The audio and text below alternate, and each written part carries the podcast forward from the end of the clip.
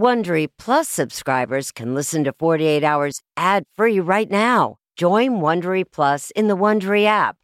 Need more true crime in your life? An Audible membership can solve that. Audible is the ultimate destination for thrilling audio entertainment. As an Audible member, you can choose one title a month to keep from the entire catalog. Don't miss The Serial Killer's Apprentice by Katherine Ramsland and Tracy Ullman. It follows the true story of how Houston's deadliest murder turned a kid into a killer in training. New members can try Audible free for 30 days. Visit audible.com slash 48 hours or text 48 hours to 500 500. That's audible.com slash 48 hours or text 48 hours to 500 500 to try Audible free for 30 days audible.com slash 48 hours. This spring, if you'd rather spend time enjoying your lawn instead of trying to keep it alive, there's good news. TruGreen is the easiest and most affordable way to get a beautiful lawn. All you have to do is water and mow, and they'll do the rest. Weed control, fertilization, aeration, and even some things you might not even think of. They'll do all of it, while you can do literally anything else. With TruGreen, you can have your lawn looking as good as a putting green. That's not hyperbole. TruGreen is the official lawn care treatment provider of the PGA Tour. TruGreen offers a satisfaction guarantee, and they have a verified best price promise, which guarantees you the lowest price with no compromise on quality. You do you. Let TruGreen do your lawn care. Visit trugreen.com to get the best lawn at the best price with the best people guaranteed.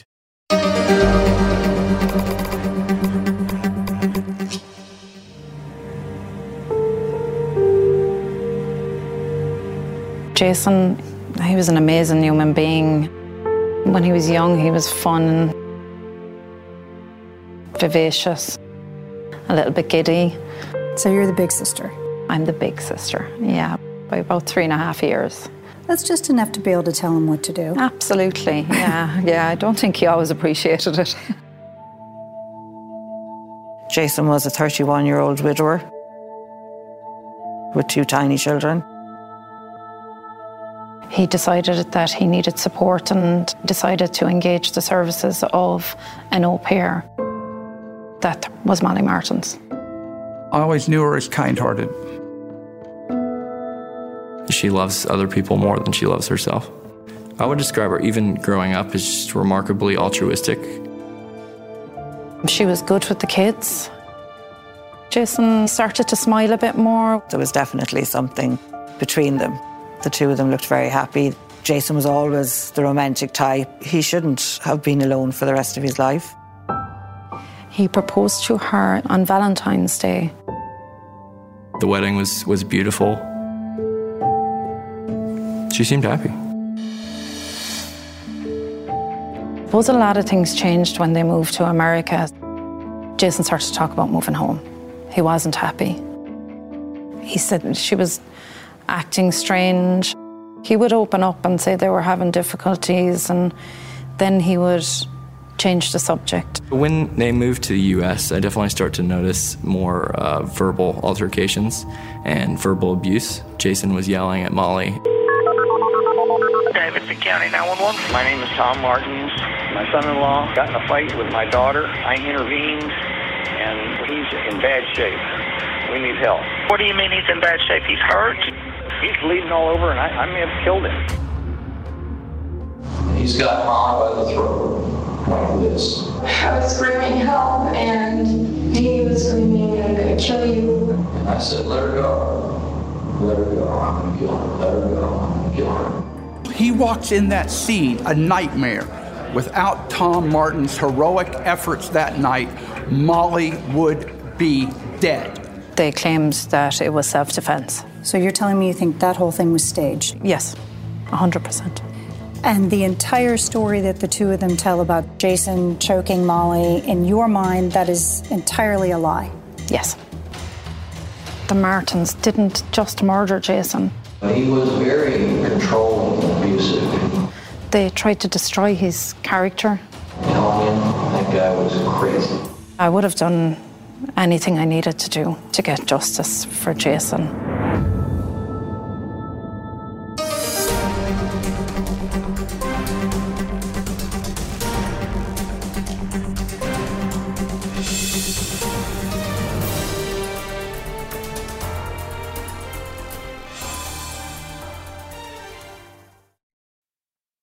A sense of safety is important to everyone, and that's why I want to talk to you about SimpliSafe.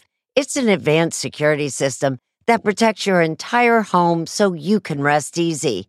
SimpliSafe is completely customizable with advanced sensors to detect break ins, fires, floods, and more.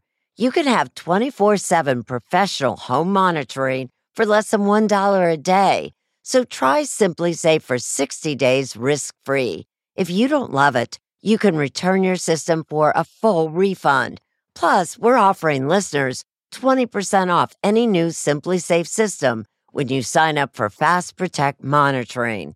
Don't wait. Visit simplisafe.com slash 48 hours. That's simplisafe.com slash 48 hours. There's no safe like SimpliSafe. If you're a fan of 48 Hours or true crime, looking to try on a case of your own, June's Journey is for you. A thrilling hidden object mystery game set against the backdrop of the 1920s. You play as June Parker, an amateur detective trying to unravel your sister's mysterious murder. As you dive into a world filled with twists and turns, trust no one. Every character could be hiding secrets. While you piece together the intricately woven plot, you'll collect crucial information in your photo album, turning suspicions into facts. And if you want help on the case, you can even join a detective club to collaborate or compete with fellow sleuths on hundreds of puzzles. Discover your inner detective when you download June's Journey for free today on iOS and Android.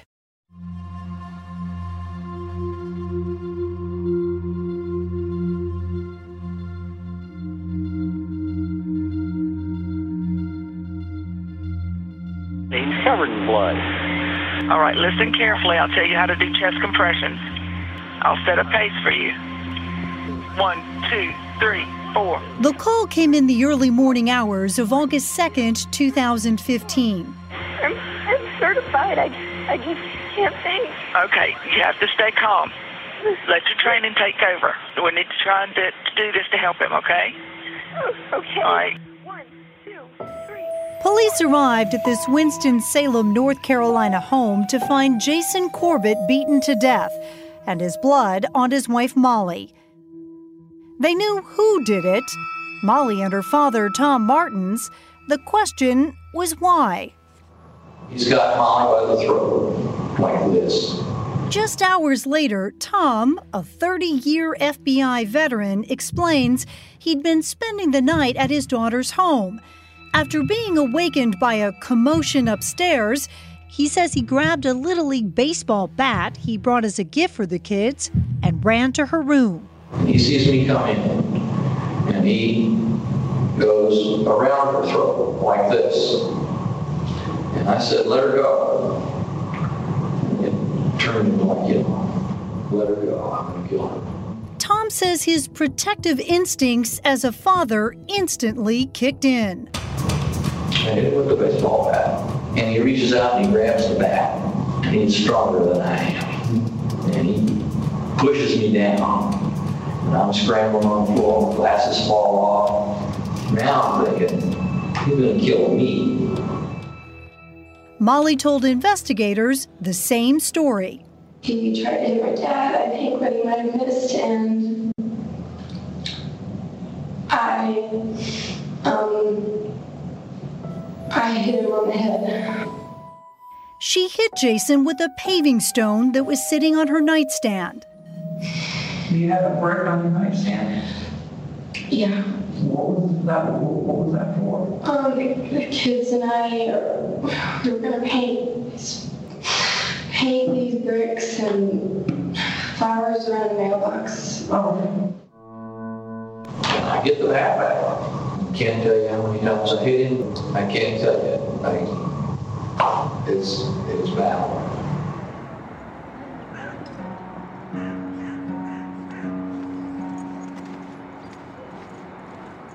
In Ireland, Jason's sister, Tracy Lynch, still cannot comprehend that he died this way.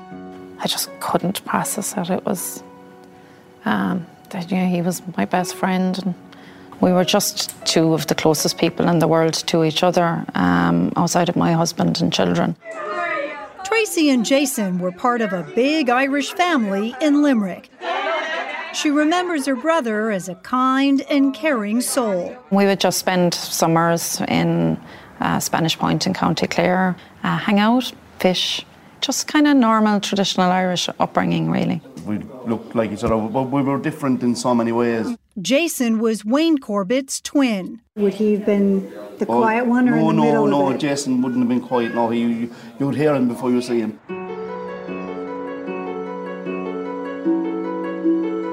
Jason married his first wife, Mags Fitzpatrick, when he was 27. They had two children, Jack and Sarah. They were just so happy and so excited with life and so enthusiastic about it as well. And, and they had Sarah and, you know, I remember them saying that they had, that their family was complete. They had their little prince and princess. But in 2006, shortly after having their second child, Jason's storybook life came to an abrupt end when Mags, a longtime asthmatic, suddenly had an attack. Mags woke Jason to say that she was feeling wheezy and he set her up. She started to take her nebulizer um, and she started to get progressively worse. We found out later they called him in and told him that she had died in the ambulance on the way to the hospital. And how old was he? He was 30. So 30 years old? Yeah. With a two year old son? Yeah, 12 week old daughter. With two very small children still at home, Jason Corbett had no choice but to pick up the pieces and move on after Mags died. A year and a half later, 25 year old Molly Martens answered an ad for an au pair. She arrived in Limerick in March 2008. I met Molly the day she arrived in the airport in Shannon. Jason's longtime friend, Lynn Shanahan. And what was your impression of her when you met her? Um, my first thoughts and the first sentence to my own husband were this is not what Jason needs right now. Why? The minute I saw her with the big bouncing curls, she was in her 20s. She had a big bright coloured coat, fur collar, cowboy boots, was dressed and makeup done like a pageant queen, as we would have said. She just seemed not the nanny in type. But Molly's uncle, Mike Ernest, says she was great with kids. She grew up babysitting, always loved children. Molly Martens had grown up in Knoxville, Tennessee. She dropped out of Clemson University and was looking to begin a new chapter in her life. I think, you know, she maybe was looking for something uh, different and that this might get her involved too in, in something that I think she was passionate about, was, which is children. In Limerick, Molly instantly connected with Jason's children three year old Jack and one year old Sarah. He liked her. She seemed gentle with the kids. We started to see, you know, a little glimpse of the old Jason coming back, that he was just, you know, not so sad all the time. That's when Jason and Molly's relationship changed from professional to personal. We went on holiday together. The two of them looked very happy. The kids were happy. And they were soon making long term plans. It was here at Freddy's Bistro in Limerick on Valentine's Day 2010, nearly two years after Molly Martens arrived to be an au pair, that Jason asked her to be his wife. Molly was over the moon and immediately began planning for a wedding back in the States. They came and um, said that they got engaged, and we opened a bottle of champagne and toasted to their future. Was he Uh, happy? He was happy. Yeah, he was. He was in love. He loved Molly. But that happiness wouldn't last for long. Davidson County 911, what is the address of your emergency?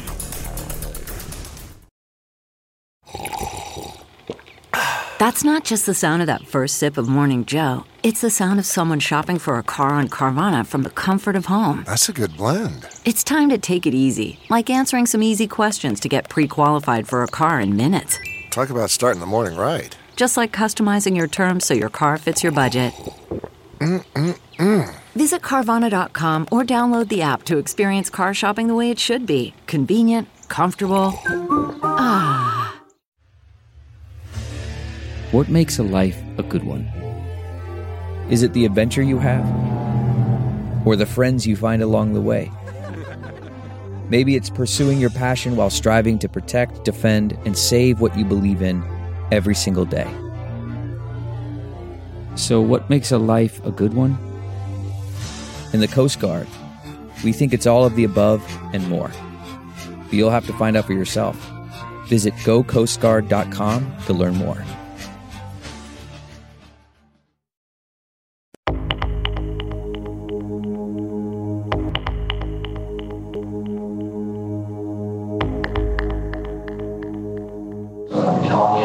Guy was crazy. So there's a history of domestic violence at the house? Yes. How long has that been going on? Molly Corbett and Tom Martens continued to give Davidson County investigators a blow by blow account of what they say happened that night in that bedroom. By now, they've washed off Jason's blood. Okay. You know your husband didn't his injuries, right? I didn't think so. Tom claims that when he arrived earlier that evening to visit Molly and the kids, Jason was drunk. They all went to bed without incident. But hours later, Jason's daughter Sarah woke up from a nightmare. She thought that the fairies on her sheet were insects and spiders and lizards. He was thinking that he was.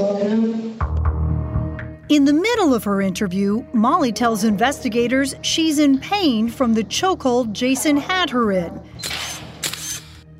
They photograph her, including a red mark on the center of her neck. It's hard to see in this photo. They also take pictures of Tom. Okay. So, did you get that bruise? Um, yeah, but it wasn't. It was from another night. Another night when? Just when he called me. But as Molly and Tom tell tales about Jason's abuse, Jason's family had a different story. They say Molly was the one who caused problems in the relationship for years. The person in Ireland was very different to the one that we met in Tennessee. Jason's family supported the marriage, but when they arrived in the States for the wedding, they say they noticed Molly was behaving strangely. She was just very controlling. She was angry, I would say. Um, and for someone who was about to get married, she just wasn't herself. She stayed in bed, curled up in a ball, um, didn't come out and socialise with anybody. And that, she says, wasn't the worst of it. What really set alarm bells ringing for me was when one of the bridesmaids told us before the wedding that Molly had told them that she had been friends with Mags, Jack and Sarah's mother, before she died of cancer. Mags didn't die of cancer, she died of an asthma attack. And of course, Molly never knew Mags. Jason's family was beginning to wonder if he was making a mistake by marrying Molly. And I said, You're the most unhappiest married man I've ever seen on his wedding day. Jason's best friend and groomsman, Paul Dillon, thought he should walk away. And I asked him to just leave her and just get on a plane and go home. And he said he can't, he made the commitment. This man believes the Corbetts had a reason to be concerned. My name's Keith McGinn, and Molly Martens is my former fiance. Molly had been engaged to another man who says they were still together when she left for Ireland to become Jason's au pair.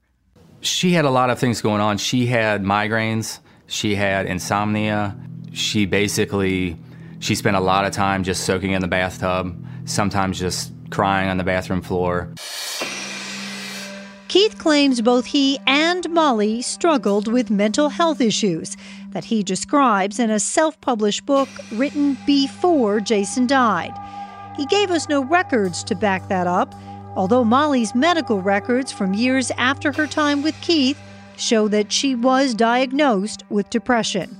Her brother Connor is reluctant to talk about it. Much has been said about Molly's mental health. Are you comfortable addressing that?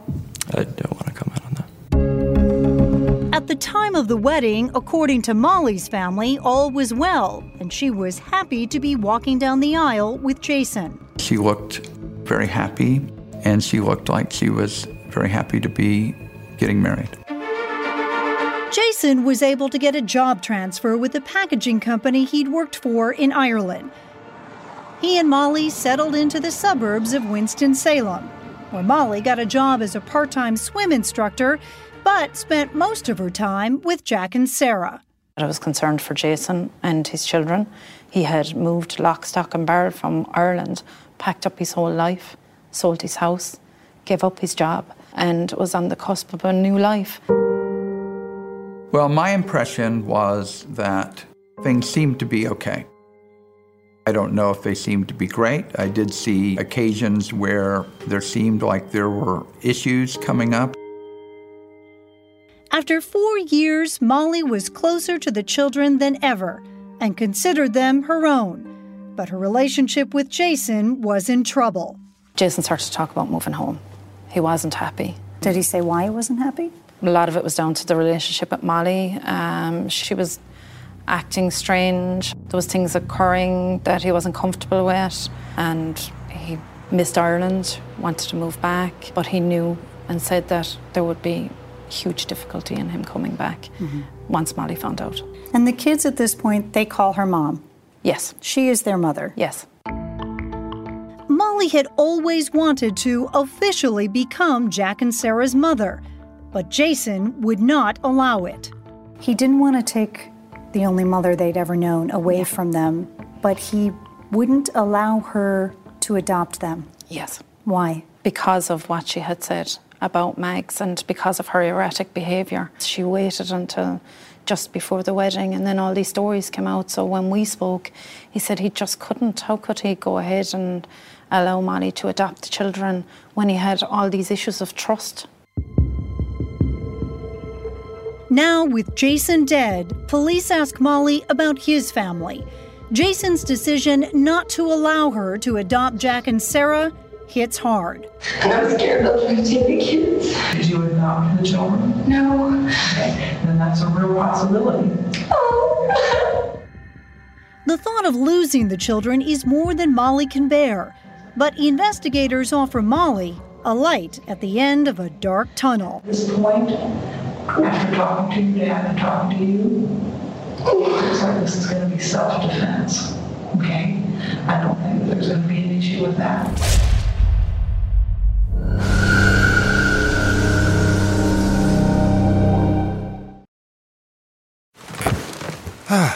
The comfort of your favorite seat is now your comfy car selling command center, thanks to Carvana. It doesn't get any better than this. Your favorite seat's the best spot in the house. Make it even better by entering your license plate or VIN and getting a real offer in minutes. There really is no place like home. And speaking of home, Carvana will pick up your car from yours after you finalize your offer. Visit Carvana.com or download the app and sell your car from your comfy place. CarMax is putting peace of mind back in car shopping by putting you in the driver's seat to find a ride that's right for you. Because at CarMax, we believe you shouldn't just settle for a car, you should love your car. That's why every car we sell is CarMax certified quality so you can be sure with upfront pricing that's the same for every customer. So don't settle. Find love at first drive and start shopping now at CarMax.com. CarMax, the way car buying should be.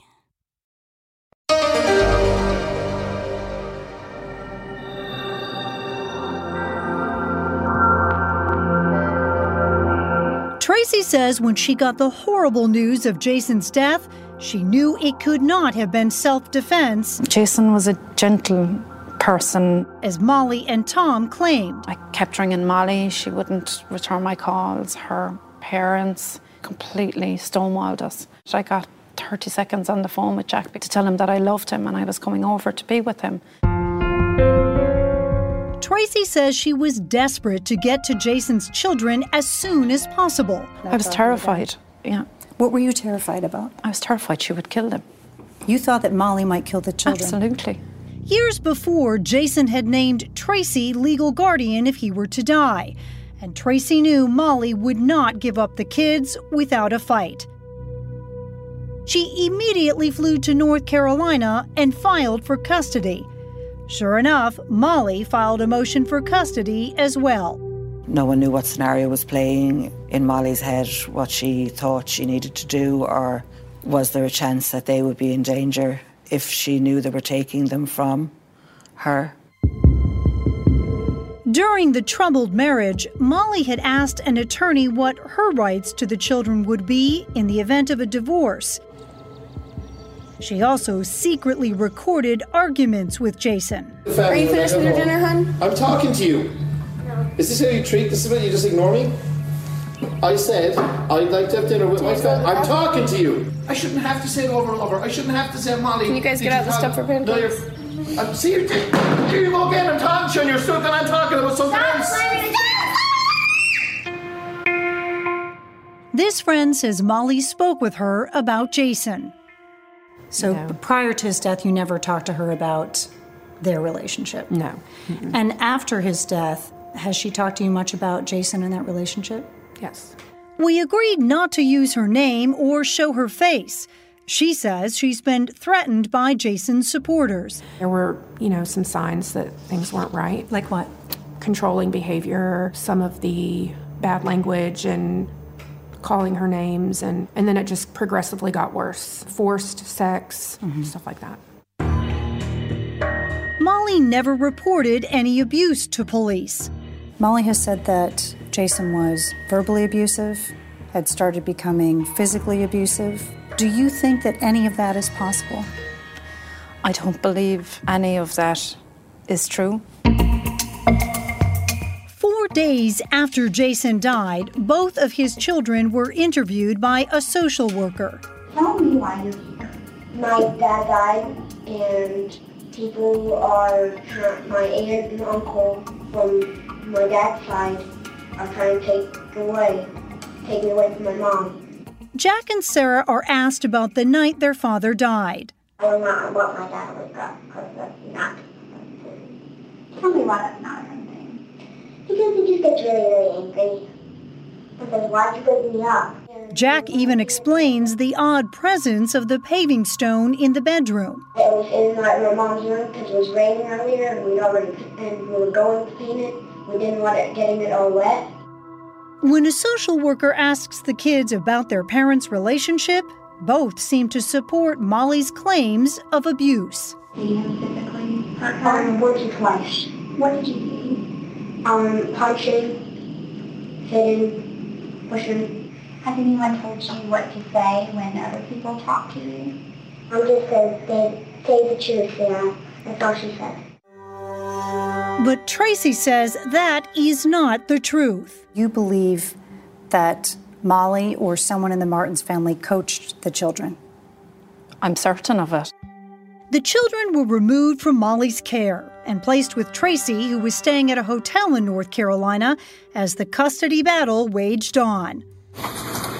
No matter what, I'm always. Tom and Molly were allowed a visit, it would prove to be one of their last.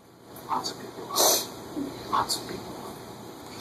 Lots and lots and lots of people praying for you. Yeah. I love you so much. I love you. 16 days after Jason was beaten to death, Tracy prevails.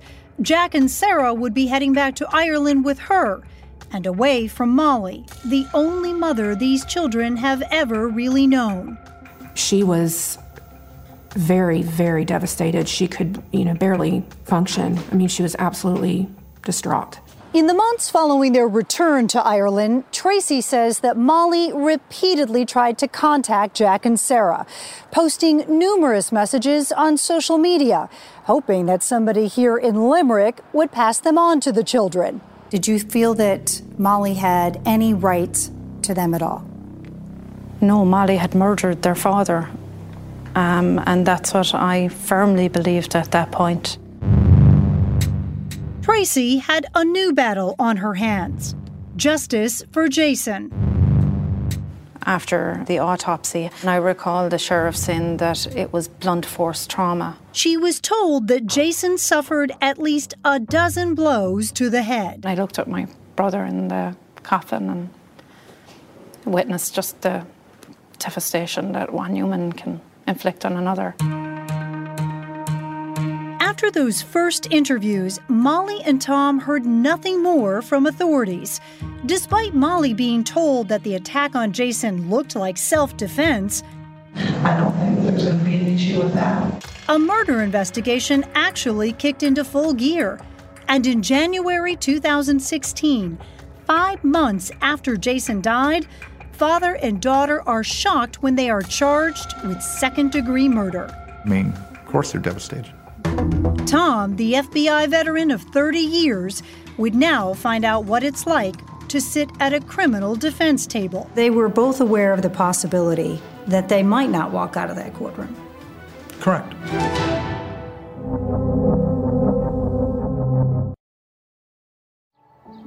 Every day, our world gets a little more connected, but a little further apart. But then, there are moments that remind us to be more human. Thank you for calling Amica Insurance. Hey, uh, I was just in an accident. Don't worry, we'll get you taken care of. At Amica, we understand that looking out for each other isn't new or groundbreaking. It's human. Amica, empathy is our best policy. Okay, picture this. It's Friday afternoon when a thought hits you. I can spend another weekend doing the same old whatever, or I can hop into my all new Hyundai Santa Fe and hit the road. With available H track, all wheel drive, and three row seating, my whole family can head deep into the wild. Conquer the weekend in the all new Hyundai Santa Fe. Visit HyundaiUSA.com or call 562-314-4603 for more details. Hyundai, there's joy in every journey.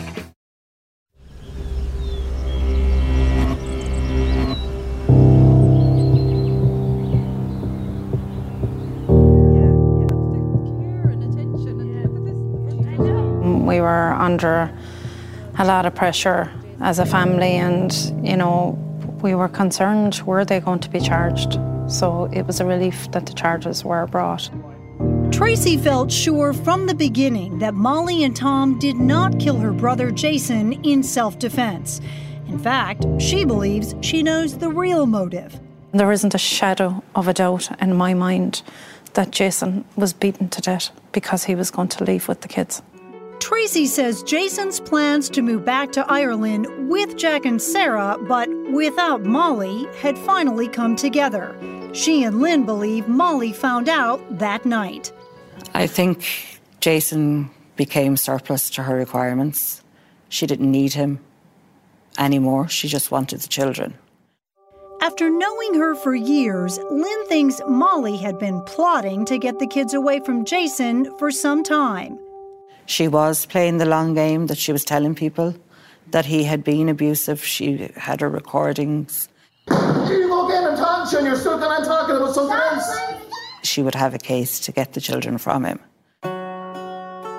While awaiting the trial, Tracy settled Jack and Sarah into their new home back in Ireland. They had intensive therapy, she says, and adjusted well.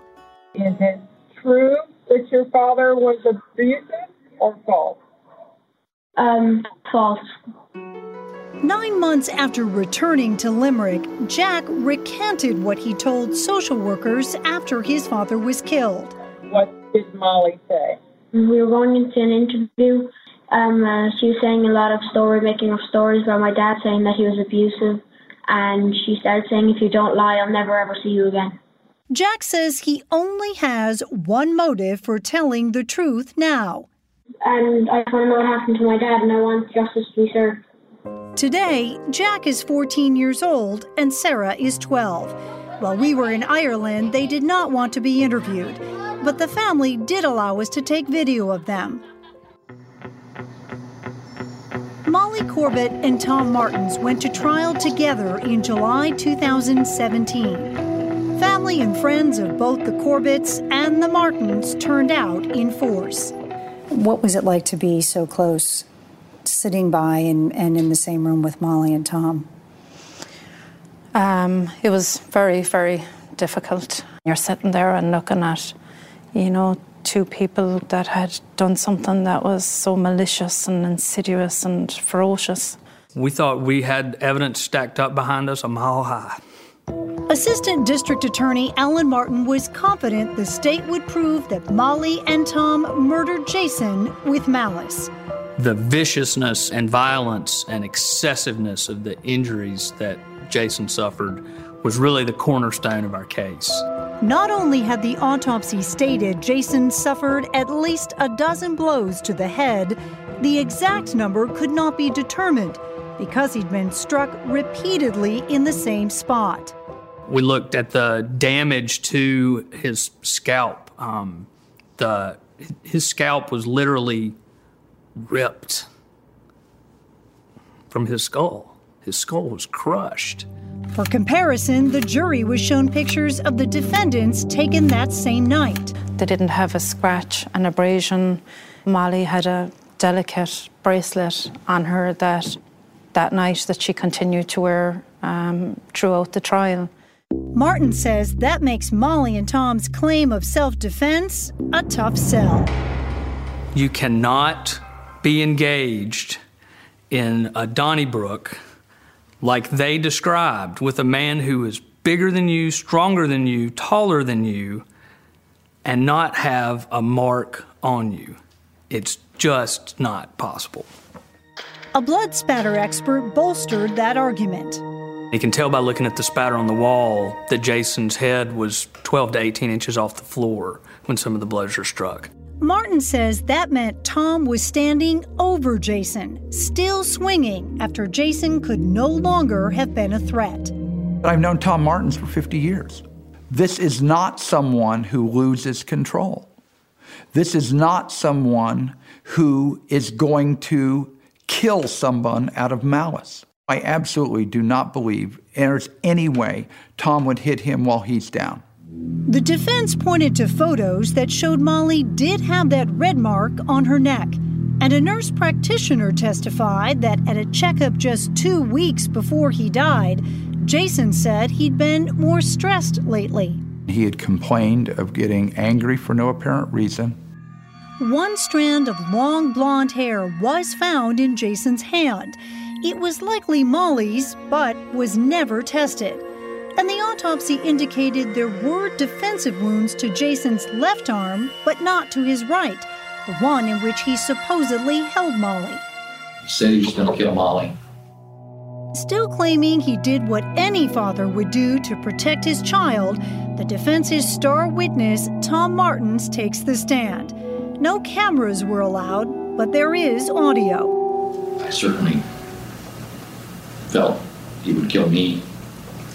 I felt both of our lives were in danger. I did the best I could.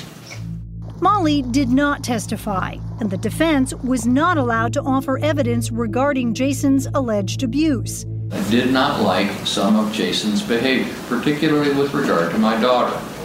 That does not mean that I demonized the man.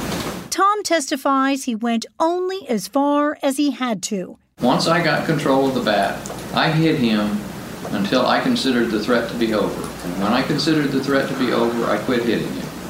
Did And Jason make it- the threat to be over let him finish. when he Sorry? went down? During closing arguments, Alan Martin used the bat and paving stone from the Corbett bedroom to hit home his point at the prosecution table. How much force does it take to split the flesh all the way to the skull?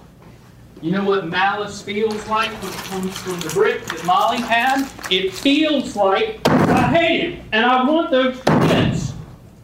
That's what malice feels like. After nine days of testimony, arguments, and crime scene photos so graphic we can only show you isolated images, the jury deliberated for just three hours. If they're coming back this fast with two unanimous verdicts, that's a really good sign. Molly and Tom were found guilty of second degree murder. It was just overwhelming relief, really.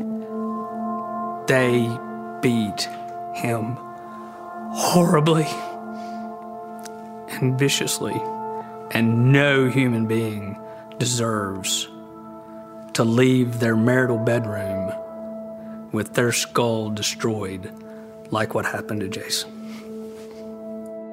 Had you been thinking that it was possible that a, a guilty verdict might come back? I did not think it was possible that both of them would be convicted of second degree murder.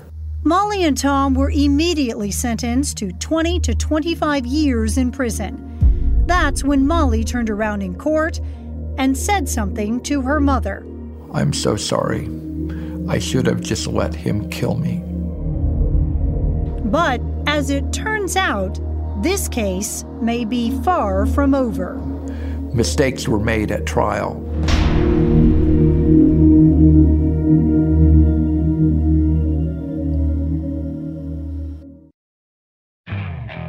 Okay, picture this. It's Friday afternoon when a thought hits you. I can spend another weekend doing the same old whatever, or I can hop into my all new Hyundai Santa Fe and hit the road. With available H track, all wheel drive, and three row seating, my whole family can head deep into the wild. Conquer the weekend in the all new Hyundai Santa Fe. Visit HyundaiUSA.com or call 562 for more details. Hyundai, there's joy in every journey. Audible is the destination for thrilling audio entertainment. Allow your imagination to be piqued by stories that are brought to life through captivating sound design, eerie soundscapes, and dynamic performances. As an Audible member, you'll be able to keep your heart rate up month after month because you can choose one title a month to keep from the entire catalog, including the latest bestsellers and new releases. If you're in the mood for a shocking psychological thriller, check out None of This Is True by Lisa Jewell. Embrace brand new exclusive thrillers from best-selling authors who are guaranteed to keep you gripped. New members can try Audible free for 30 days. Visit audible.com slash thrill or text thrill to 500 500. That's audible.com slash thrill or text thrill to 500 500.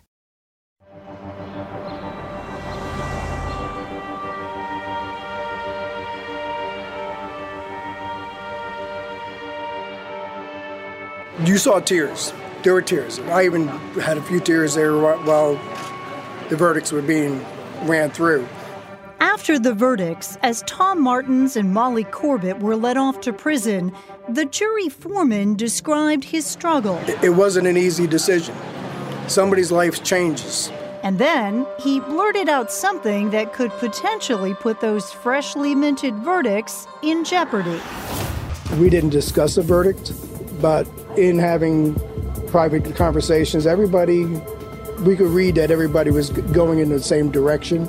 Did the foreman just admit the jury discussed the case prior to deliberations?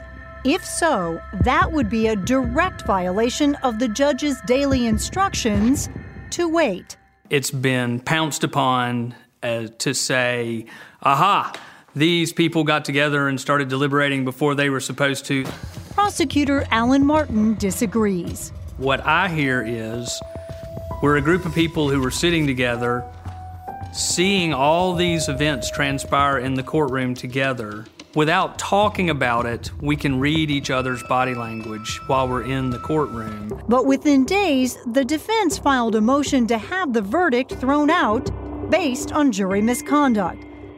The trial judge denied that motion.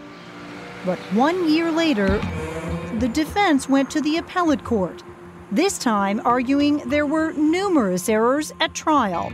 There's part of me that maybe has some thankfulness that so many errors were made at trial that leaves room for a proper appellate decision in favor of Tom and Molly. For one thing, there were bloodstains on the hem of Tom's boxer shorts that the state said indicated he'd been standing over Jason as he swung the bat. Those stains were assumed to be Jason's blood, but they were never tested. It's not practical, reasonable, or feasible to test every single blood spot in every location. Then there's the matter of the statements from Jack and Sarah. Tell me why you're here. My dad died. Molly's brother Connor is upset that the trial judge did not allow them in. The kids' statements say that uh, Jason was was an abuser. What did you do? Um, punching, hitting, pushing. And those interviews were conducted in professional environments on multiple occasions where Molly was not present. And to the allegation from the Jason side of the family that they were coached by Molly? The, I mean, the interviews were conducted by by professionals. I don't- that's that's their job. Like, why would the prosecution try so hard to prevent that from coming from trial? It's only evidence for the jury. Let them make that decision. Jack's statement recanting what he'd said after he'd returned to Ireland was also never heard by the jury. Is it true that your father was abusive or false? Um, false. The Martens family has maintained all along it is that statement that was coached. Um, uh, she was saying a lot of story making of stories about my dad saying that he was abusive. Do you think that the recanting should be allowed in too? I don't think so under the conditions, but if they can't, then the jury can discern which is which is truthful. Oh yes, oh yes, oh yes. The Court of Appeals is now in session. In January 2019, the State Appeals Court makes the rare move to allow oral arguments in Molly and Tom's case. Once again, both families flocked to the courthouse, with Tracy flying in from Limerick. There is always another step, or there is always something else to face. Neither Tom nor Molly are present in the courtroom. How does she feel her chances are with the appeal?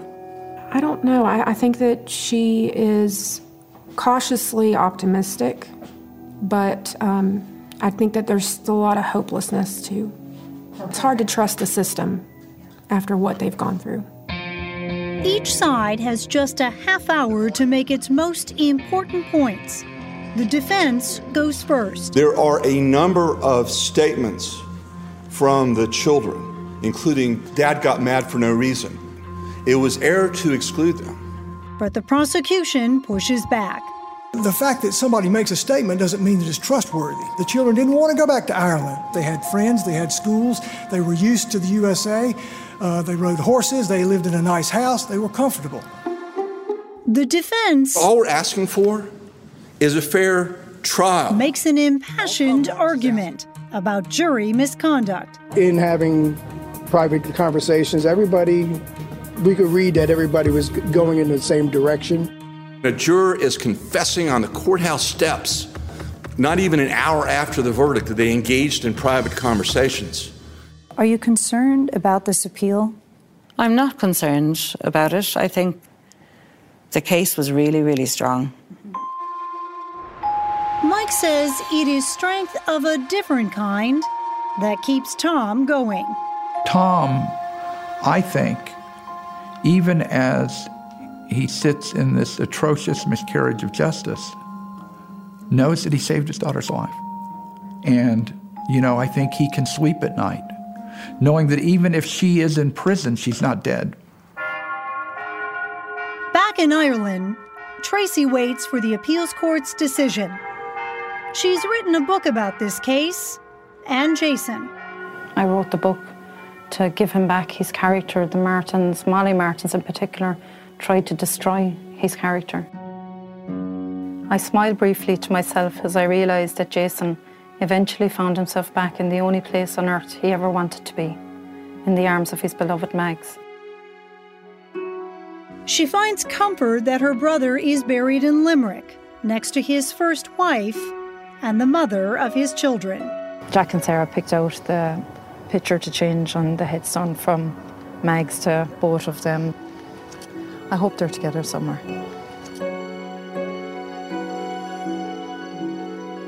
The memories just float to the surface, and you know, they'll always be part of our lives.